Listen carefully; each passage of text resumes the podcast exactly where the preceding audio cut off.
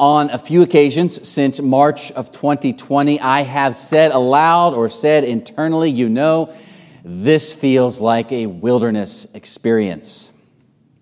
In the Bible, a wilderness, the wilderness is a time of trial, it is a time of unknowns, it is a space of wandering, it is a space that usually goes far longer than any would choose. And such a space is where inevitably all of us, at some point or another, we just hit our limit and we overflow. School board meetings, social media, airplanes, living rooms.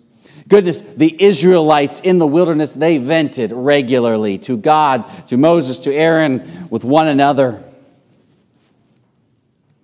While it seems maybe an odd thing to say so clearly on Rally Day of all days, I think the best place for us to start is simply to be honest.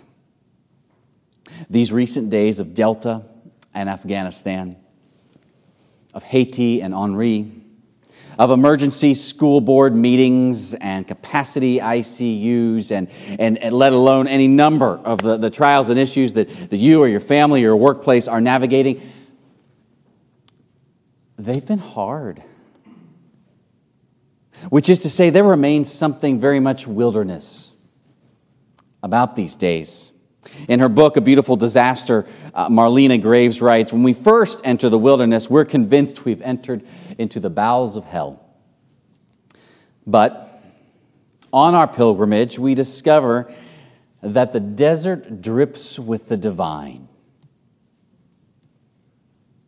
One of the things about the wilderness in the Bible is that it is the singularly unique space in which we're given the opportunity to sort out our most fundamental allegiances, where we stand and what we wear.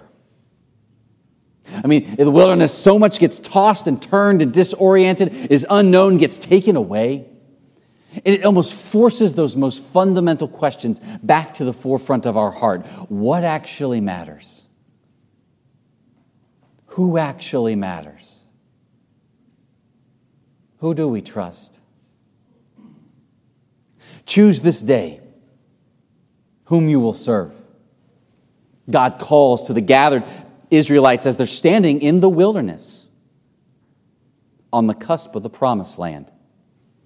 Scholars note this story in Joshua 24, you heard read, is told in a liturgical form, kind of a, a call and response rhythm if you read the whole of, of chapter 24, which means uh, it, quite likely it was some kind of covenant renewal uh, between God and the people that was brought forth regularly in the life of Israel. Time and again, there were moments where the people were called to declare afresh whom they and their household would serve, which is to say, who their very person, their property, their wealth would serve.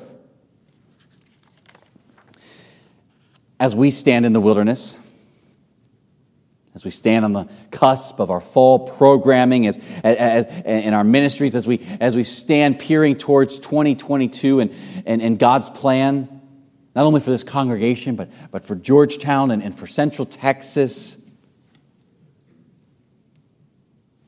Perhaps the gift given us today does not come in the form of, of an easy escape from wilderness realities but rather it comes in the opportunity to discern afresh our response, our true response to the call of God. Choose this day whom you will serve.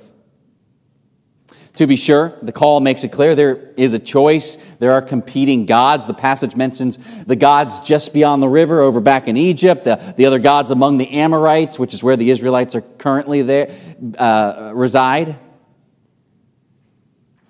As we consider financial stewardship in this time, I'm mindful Jesus famously provides a, a way for us to discern if any of those gods right over there or, or right in here uh, have held or do hold sway in our lives. Where your treasure is, there your heart is also. There your allegiance is also. In other words, just Look at where the money goes, where, where, the resources go, not where we think our ideal self would or will eventually or should, or, or, or, not where we think others should be putting their resources and time and money, but, but, but truly where,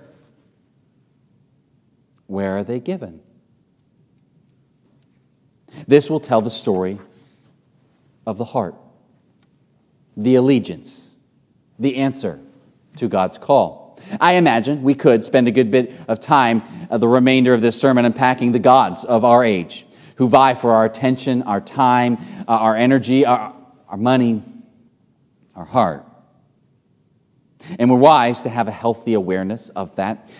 But I also think our passage from Joshua 24 invites another option, another way that helps us respond to this call to choose this day whom we shall serve. I call it the way of the self portrait. Earlier this summer, I took a continuing education class through Fuller Seminary in which we explored the intersection of worship and the arts.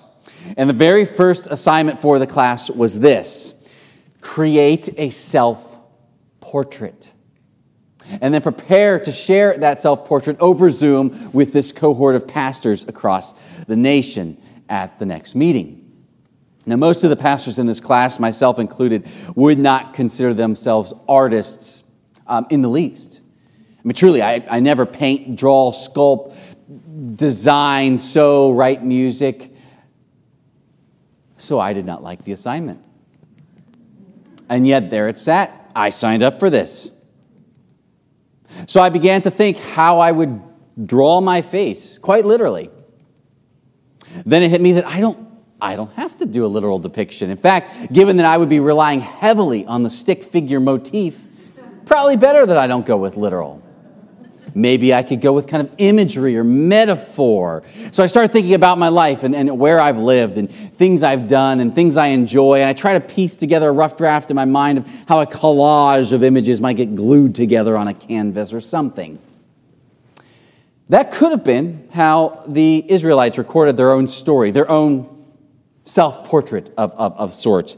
Joshua chapter 24 verses 2 through 15. We didn't uh, really read most of that section, but in that section is where uh, is, is, is a history of God's people, told in great detail, leading up to the moment where God calls, Choose this day whom you will serve.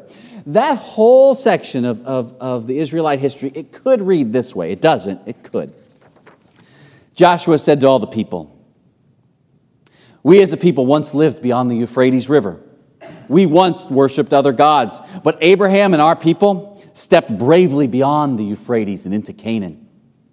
Isaac was born, and then sons Jacob and Esau. And Jacob and that part of the family went down to Egypt.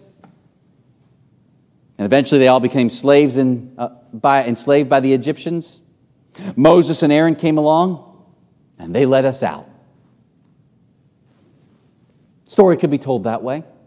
The point is, there, there's a very natural way of telling all of our stories based on, on place and events and main characters. We once lived there. We did this. We met these folks. We accomplished this. We hit hardship. We moved on. We did that. We accomplished that. I mean, think of your own life stories. Could you piece it together by, by, by place and event and, and people? And wouldn't that give us something of a self portrait, something of a picture of, of you. I will tell you, the strangest thing happened when I actually got out the art supplies to, to attempt to make a self portrait that would somehow be uh, symbolic of, of who I am. Now, I hadn't decided on the backdrop to this self portrait. I kind of thought that would be a, a filler of some sort behind everything else that was in my head. But I started by mixing a little bit of white paint and a little bit of blue paint and kind of mixing them into the middle in this interesting light blue, and then doing these circular brush strokes onto the canvas. And I kind of liked it. Something about it felt true. I just kept going. I filled the entire canvas with circular brushstrokes, top to bottom, before doing anything else. And then it struck me. The background was going to be the single most important part of this self portrait because those were the baptismal waters. Those were the waters that have held and carried every reality of my life even before I was born. No matter what I decide to put on top of the backdrop, no matter what aspects of my life I might try to highlight or hide. All of it is held in those waters. Which is to say, my story is most fundamentally God's story. My story is most fundamentally what God and Jesus Christ has done time and again, in and through and despite me, in season and out of season. For those of you who are curious about how that all came together, I will give you a glimpse. I think we have it. There you go. That's me. yes, very kind. Um, I'm not going to get into all of the other uh, artistic choices I made and what they're about.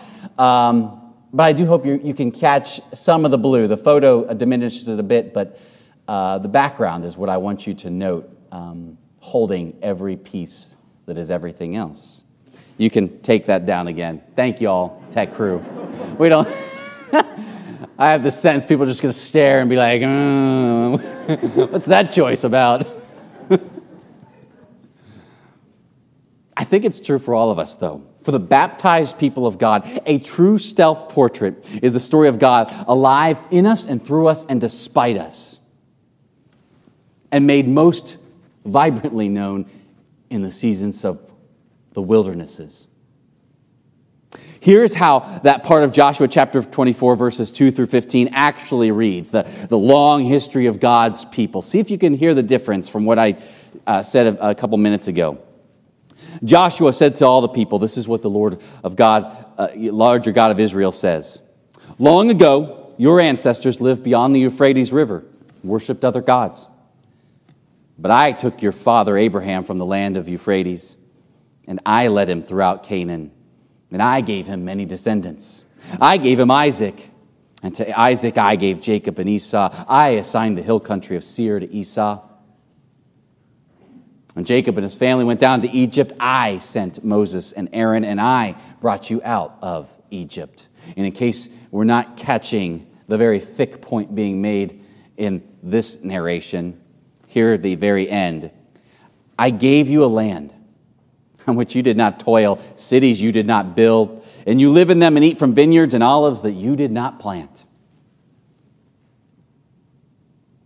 The story of Israel is most fundamentally the story of God. I gave, I led, I called. And interesting, every aspect of the story that's highlighted there, if you kind of know some of the details that I read, it is a time of hardship, it is a time of unknown, it is a time of wilderness, but the story is dripping with the divine.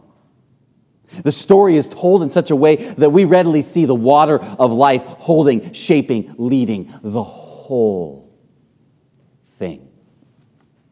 And so, before the people of God ever get to this point where they name clearly and fully who this day whom they shall serve, they first take an extended amount of time to paint a self portrait of who they are. And they see God everywhere, wilderness especially. Which is the take, they, they take the time to remember that God has been all in for them from the beginning into the furthest ends of the canvas that they know and remember. We place a cross centrally in our worship spaces that we might likewise rem- remember that ours is a God who is all in, all the way to the most parched of wildernesses we can imagine for us.